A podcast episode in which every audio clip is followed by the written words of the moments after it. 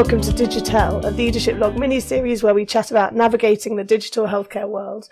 We'd like to thank Chime, the College of Healthcare Information Management Executives, for sponsoring this mini series. Today we're going to be talking a bit huskily about what digital first means for the NHS, how it relates to the recent What Good Looks Like framework, and what it means in particular for community services. Liam Cahill is the founder of Together Digital, and their company website tells us that they help organizations with the future, which is a pretty big task. He works with public sector organizations to facilitate digital organizational change. He's a health tech advisor and mentor. He runs digital accelerator programs where he encourages disruptive thinking, looking differently at your organization and bringing the human element to all of this digital thinking. You might have heard him on the Leadership Log podcast talking about disruptive leadership. If you haven't listened to that yet, then you definitely should go and find it. Liam, welcome and thank you so much for joining us today on the podcast. Uh, very good to be here. I'll point out that I can I can be husky today if you want, but my, my voice is functioning absolutely fine. Look, mine's working enough. Hopefully, if people can hear me, we'll be fine. Brilliant. No, thank you so much, Liam. It's really lovely to have you with us. And I loved listening to your podcast with Becky on the leadership log. So I'm hoping that this one will be just as informative. I'm sure it will. So let's start off by talking about digital first, which it's really come to the fore over the last few years, particularly in the national picture. What's your take on how we should be responding to that? Well, it's a big it's a big question with a big answer, I suppose, isn't it, Antonia? Um, so, firstly, I think we need to acknowledge that we have a lot of digital terminology that's coming through and that a lot of people are having to try and grapple with digital first, digital transformation, digital therapeutics, health tech, med tech, all of these different kind of terms. And if we're entirely honest, digital as a, as a term is something that can end up being quite obscure and confusing and exclusive to the average person. And by person, I mean somebody who is a member of staff who isn't whose job isn't dedicated to these, these particular areas. And I think also there's a lot of debate around safety and appropriateness in this area. So I guess somewhere up in NHS England, there is kind of an office that comes up with confusing buzzwords. And I think on this particular topic, National probably aren't necessarily doing a very good job in defining what this what this topic means. So I suppose what I'd quite like to do is to um, use some of the discussion that I've been using on my course um, to, to try and think a bit differently about what we mean around digital first. Um, and I suppose there's two key areas that I think is the real phenomena that we are grappling with at the moment. And these are breaking down space and time. So, firstly, in terms of breaking down space, I think, you know, and this is, I, I, and before anybody of your listeners sort of switch off and start thinking, oh God, there's someone else talking about virtual consultations, bear with me, right?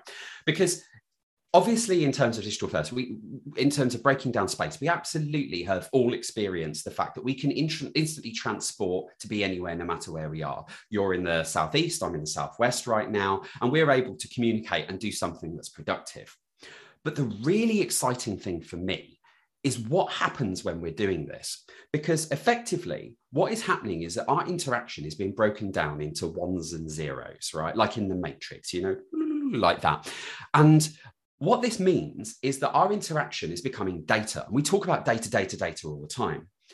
But we have so much opportunity on what we can do with this data that could really start to transform care. So I'll give some ex- really exciting examples that could really actually start to improve the staff and patient experience. So um, one example at the moment is that Google has recently brought out instantaneous transcription and translation of text. So imagine if you're talking to um, a, a, Bangladeshi woman whose English is second lang- her second language and she's really struggling in order to um, understand what you're providing. Now, normally you'd have to make you'd have to call to get somebody around who can do that, you'd really have to work hard to do that. Now, providing obviously her literacy is absolutely her literacy is fine, then actually it could be that right in front of you, you could start something up and actually one to one use that to create a digital first interaction. Or it could be that you could use a video consultation. And this is because these ones and zeros are going through a supercomputer that is then saying, okay, like we are, we are now um, turning this information into a different language other examples could be, for example, um, like there, there's a new um, sort of concept like virtual agents that's coming through, which basically means that they create some weird, like dead-eyed synthetic human. But that synthetic human could effectively start doing Makaton. We're not very far away from being able to take that language and to turn it into sign language. So, what about, for example, if we were using that to help illustrate to people or create videos or stuff like that to be able to do that? This like um, when I did my um, accelerator session, I actually delivered it as a cartoon pirate and I ran it through the pass through on this. But actually, if we take this even further and start thinking about artificial intelligence, which basically is the game for all of this, um, one um, piece of technology that's being assessed is um, sentiment analysis. So, what that basically means is on the le- top left of the screen, what you might potentially be seeing is um, numerical data around someone is expressing signs of being sad or angry or scared. Now, imagine if, for example, we had this augmented information in our real time interaction that allowed us to be able to think, okay, this is this this person is showing signs of being scared. And to borrow a real world example from, um, from that the NHS is using, they're running AI pass through technology on the phone calls they're having, and um, they are using it to pick up signs about um, suicide risk um, in when um, in emergency care. So that's kind of one example where we're talking about space. The other thing, which I think is the really exciting thing, right? And if if like AI virtual dead-eyed agents, you know, and like pirates aren't exciting, then actually let's just look at breaking down time because so um one of the i suppose one of the like i worked with a number of teams during the pandemic who were then starting to think about how they could deliver services in different places.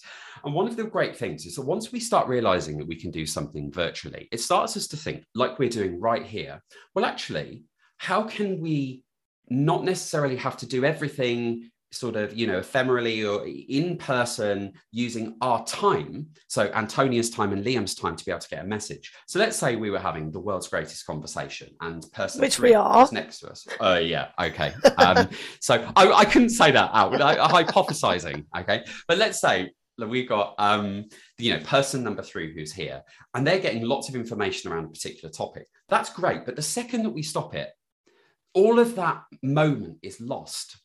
And in care, actually, healthcare, social care is about moments. It's about communication, and connection, and information, and all of these different things.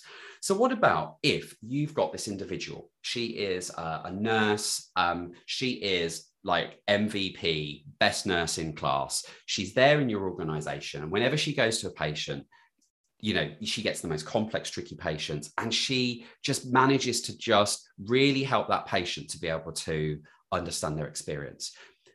Informally you might be like oh if only we could bottle this nurse. If only we could use her you know if only we could just make her work all the time or clone her. To a certain degree we can if we start thinking about how we break down time.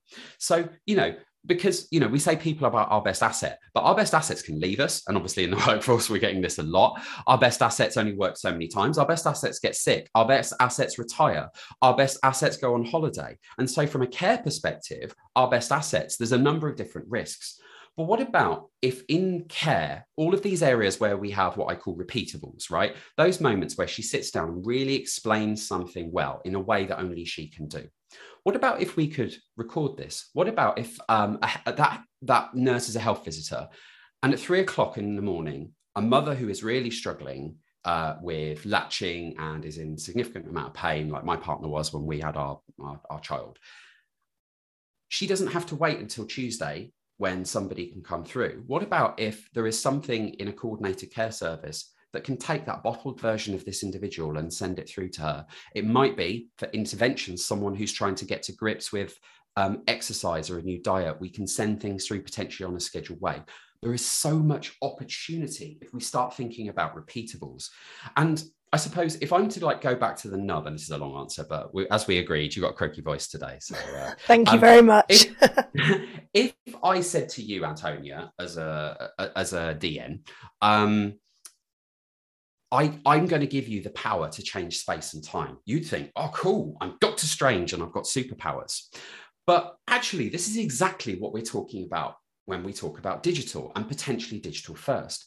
Because if we can use these powers to reimagine care, then suddenly we start having solutions to workforce pressures. Suddenly we start having solutions to the availability of our service and the time around it. Suddenly we have the ability to support people who are on waiting lists in, community services, which of course the, is, is, the, is the secret crisis that people are talking about less than acute. Um, we can give our nurses or doctors or health visitors or carers superpowers and if we can find a way to take this one concept that nobody understands and really start to go into what this means, I think there is something where there is a wealth of ideas from frontline staff who can really start to take this and apply it and apply those superpowers which are available if we start to think about it. So we need to kind of hopefully get beyond talking about consultations and start talking about the jetpack or the special space and time superpower machine that you've got, because we've got that right now. I love you're using the term superpowers, and um, I hear that used quite a lot around n- nurses or other clinical teams. Like that, you kind of have got some superpowers already with your clinical like abilities, but to be able to kind of extend that even further and to, as you say, to be able to control space and time with your with your new digital tools, so that you can expand your like your um, ability to provide mm. um, all of those different things you provide even better. It's just such an exciting um, place to be if you can think about it differently. Although at the moment, mm. unfortunately, we a lot of clinical teams see it as like a a real frustration or something that's making their jobs harder. So that's why we need to think about about how we use them differently to make it into a yeah. real positive and a benefit for our staff and for our patients. And, that, and, that's us failing them. That's us failing them by not helping them understand what this can do and be for them. And this is a this is a, a national, local, and provider level problem where everybody's talking in exclusive terms. And we need to get past that and we need to realize that we're failing in our responsibility to help these individuals see because I've seen when that light bulb moment happens and they're like oh my god i can i can do things i couldn't do. I can change my service model.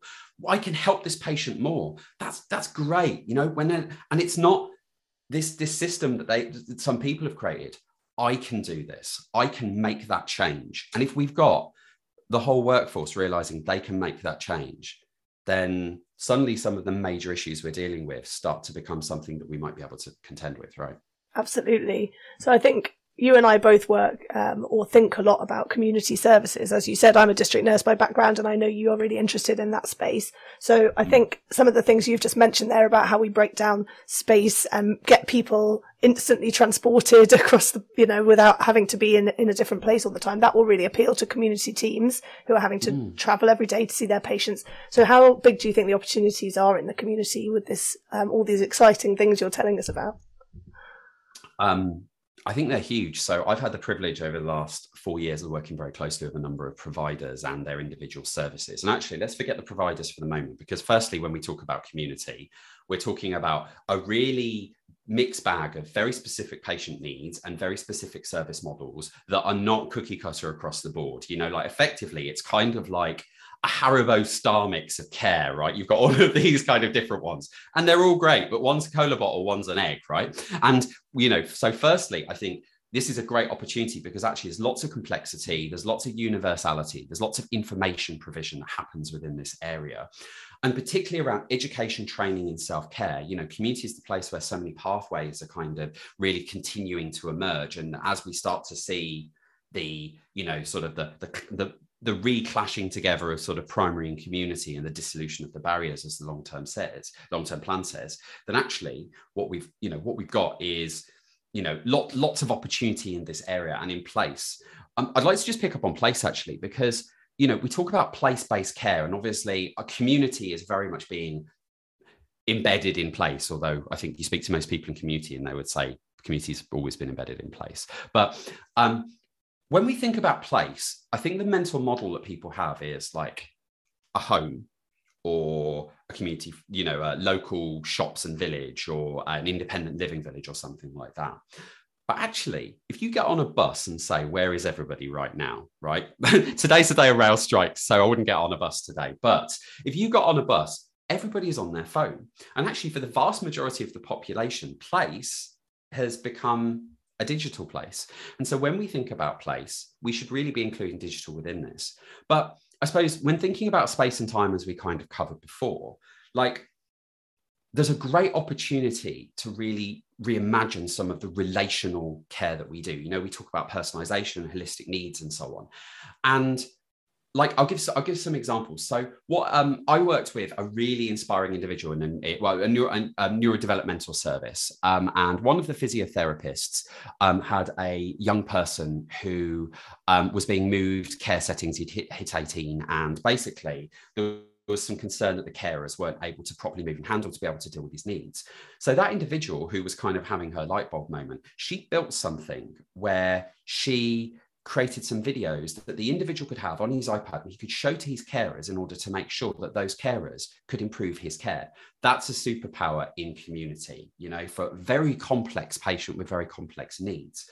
But actually, you know, what about there's loads of stuff around um, early dementia that could be made available to help specific things. Some really inspiring examples out there that could be there to support people with their own self care during these stages. But as I mentioned also as well, what about health visiting services? What about community nursing services? What about speech and language therapy services? You know, for all of these, there's so much opportunity for us to really start to reconstruct how that care happens. So, to be honest, primary's kind of had its heyday, and primary is a bit difficult. Acute, obviously, in terms of outpatient, is fine. But for me, I don't know, when I speak to people who really understand community, I think there's a general consensus that community is the um, it is the, the the great opportunity that we haven't yet really managed to take part, you know, really managed to open up of that. I think you're you're so right that there's all of this um, untapped potential in the community, and there's loads of. Um, the more proactively we work, the less our workload becomes in the long run. So I think that's the kind of the thing of the whole health service, isn't it? That if we put in more proactive elements to our way of mm. working, then patients hopefully will need to see us less often. And that's the, the great joy of digital when we get it right. Um, mm. But we need to build these digital assets and we need to create these, um, these opportunities for ourselves. And that takes time. And it also takes investing in the clinicians who need to do that work. I think people don't need people don't know yet how to do it. And that's why there's fear around it and why it takes so long. So I think something about empowering our workforce to, to be able to do these things for themselves and to mm. support them. So we can, we've agreed there's loads of opportunities and I certainly see loads of them in where I work in the community. So what do you mm. think we need to do in the clinical workforce to support this kind of change? So I think foremost, there's a mindset change that needs to happen. We're telling ourselves the wrong story and look, I don't want to suggest some kind of Disneyland where you know all of all of the all the clinicians drop their caseload and skip into the digital room and just start thinking about that because there's very real time pressures with um, pressures within this, and obviously you know within individual services, it's it's something that people have to do with within scarce resource and high demand, but um, we had to do this in COVID and you know that we we still have a very different kind of crisis. But actually it, the, the biggest problem that i see is that we tell ourselves a story in the nhs and this is a story of control and the story of management. And this is um, actually uh, last year in 2021, uh, Management as a Science um, by uh, Henry uh, Winslow, um, which basically said, you know, we will take the man's work, and the man, obviously, it was time when it was all the man, um, take the man's work and we'll break this down, and he will basically work like a machine. Um, and what we started doing is saying that things where there's wider responsibility, we take up into a management or a PMO role or an IT team's role. Now, the problem is, is that we therefore tell ourselves a story that we give technology work or digital work to the people who understand digital technology. The problem is, and I'm going to come to a theory here, which is called recombinant innovation. And basically, this story of recombinant innovation suggests that every step forward we've taken in humanity is uh, the application of a new kind of technology to a specific context, right? And so the technology might be fire, or the wheel or electricity or the pulley wheel or all of these different things. And now we have digital technology, which is our dominating technology. But what recombinant innovation says is that this is the application of the technology and the context. And it cannot succeed without knowledge, real knowledge of the context, and real knowledge of the technology. So instead of taking away innovation and digital work from frontline services, we need to recognize that actually these IT teams, that these PMO teams do not really understand the nuances of the context, which is why we end up with such a high failure rate. So we need to change that. We need to effectively recognize that potentially it's easier to learn about the technology from a frontline team than it is for um, a team with no clinical training who uh, who learnt Prince 2 or a, a bit of Agile to learn all of the nuances of a complex, universal, multifaceted community or district nursing service or a health visiting service or whatever. And this is where reductionism, you know, we, we keep having problems with this. So, what I would say in terms of what we need to do is yes, we still need IT to play a role in upskilling people, but they shouldn't be controlling it. They should be helping to give people these jetpacks and these tools to have their superpowers so they can have this light bulb moment. Because I go back to this individual in the neurodevelopmental service. At no point in any time would this have been seen as a requirement. It probably wouldn't have been prioritized because it was an individual patient with an individual need. Um, at no point would the questions probably have got that this would have been applied. But when this person in the service had been given the opportunity to understand a very specific patient need and realize she had the tools in her hand to solve it, suddenly her knowledge of the context was so much more important than anything around the technology. So we need to flip this model in its head.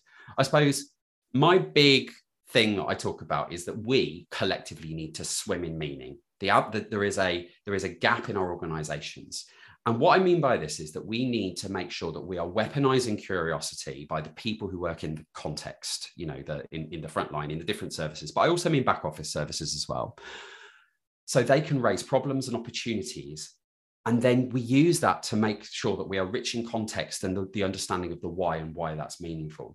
Because if we can do that and we can help each others to do that, then suddenly we are creating the conditions for this recombinant innovation. We are filling ourselves with the context and we are making sure that we're then able to pair and match this with technology. That could be a real revolution for the clinical workforce. But going back to my very first point, we can't do this if we start talking exclusive terms, excluding people from the technology, doing it to them rather than doing it through them. Our whole mentality has to change, you know, or even asking them to come up with an idea and all of the information about how it's going to work around applying a piece of technology they've never applied before, and then getting them to fill in SOPs, so uh, standard operating procedures or processes, um, data protection impact assessments, um, all of the other different things when they don't even know how they're going to apply it or that they might want some degree of flexibility. So we need to we need to flip our thinking on its head and this is much bigger than having catchy terms like digital first. It's really lovely to hear you talk in those terms because i think in our in my organization i often see that um, we try and implement something and it doesn't get um, used in the way that we that we were hoping or whatever, but we've made it available, and then we find out a, a, different service somewhere else has heard about it and started using it in a way that we didn't intend, but actually that's working mm. really well for them. So I think that kind of it's sort of a bit grassroots, isn't it? It's like they've kind of figured it out for themselves and made it work in the context that they're working in, and I think the more of that that we can see happening, the better. Um, yeah. But in the NHS, we make it very difficult for ourselves often, don't we, with our governance systems and our, uh, you know, approval processes and and, um, and complex ways mm. of getting funding. So um, I think yeah. trying to uh, perhaps the the role of digital teams is about tr- making space for clinical teams to be able to do exciting things. So trying to take yeah. on some of that burden of of the governance and the and the paperwork and all of that side yeah. of it. Um, but the more we can get people to do it themselves, the better, and, and, figure out their own ways of using things. Um, yeah, the the better the solutions end up being. I think yeah and start start think like you know start thinking about digital facilitation right? Start, starting to think about like effectively where can where can we put the burden on us to empower rather than control? Where can we put the burden on ourselves to upskill rather than do you know to, to to try and see if we can support because we've got so much need for digital skills. And if we take it away from everybody how are they going to improve their digital skills? Because most digital skills are social emotional and their experiences right? Like for me there are three things that we need to be trying to really do. And it, when it comes to change you know when we put people in little blocks in gantt charts and expect that their human change is going to go in a nice convenient way which is yep. crap um that we we need to be focusing on um, meaning and value. So, how are we finding ways that people can see this as valuable when it comes to digital, right? Or necessity. And if there's a necessity, a new law or rule, or we've got to bin fax machines, then obviously that's something that we that we have to explain. And then we say, look, yeah, we've all got to do it. It's just something we've got to do. Then the next one is um, participation. So actually, how can we involve them in it so we can get the rich context so we can help them own it so they can become part of the digital workforce. The final and probably most important one is safety. because many people want to do something but doesn't feel safe and it feels especially unsafe when their caseload is growing and growing and growing they don't have any time and so on and that they may feel that they're going to live with the unintended consequences of trying something so what are the ways and ways that we explain that we can help make this safe for people who are likely going to be the recipients and going to live with the consequences of this change and if we really can think in these three terms that gives us a really great a really great simplistic way of saying all right well where's the burden on us if it's not working, we're not making it meaningful enough, or we're not making it safe enough. And that is, to be honest, where uh, the energy should be in the central teams, not in going, oh, well, you want to do this thing, but it's more efficient if we take it into this little team and then we do it and then we deliver it back to you after we've asked you all your requirements. That that model that model's over. We're in a, we're in a different world now, and that needs to go because everything is very complex. Um, so yeah. I think I can hear the disruptor in you when you say things like that, and it's exciting to hear that those kind of terms being used. And the more of us that talk about working in different ways, the better, because it makes it um, people feel more comfortable with doing it differently. Because it's scary, isn't it? It is scary doing that kind of change, um, and especially for project managers and for other people who work in teams like that, who, whose role is um, mm. is is to do all of the do it for teams. And if we're saying we that's not how we're going to do it anymore, I think there's a lot of um, change that needs to happen yeah. in lots of services. And and the leaders. Oh god you see you go to you go to the finance director who used to have IT over them because finances and IT are very specific controllable things. Well that's not the case anymore. Um, I work with and mentor a lot of finance directors who have kind of got this and they're just like um, I'm not really someone who kind of deals with complexity. I spent my whole career dealing with numbers and figures and budgets.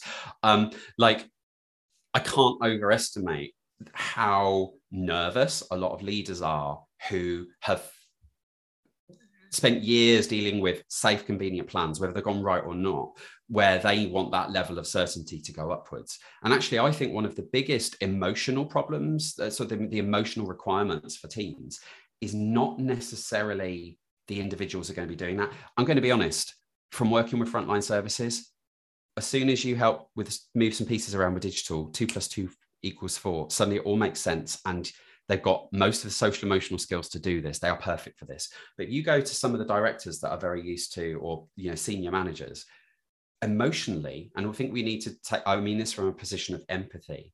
We need to help them to be able to cope with the fact that they've got to sign things off with less certainty. They've got to say, I don't know, or we don't know, and we're going to have to explore it more.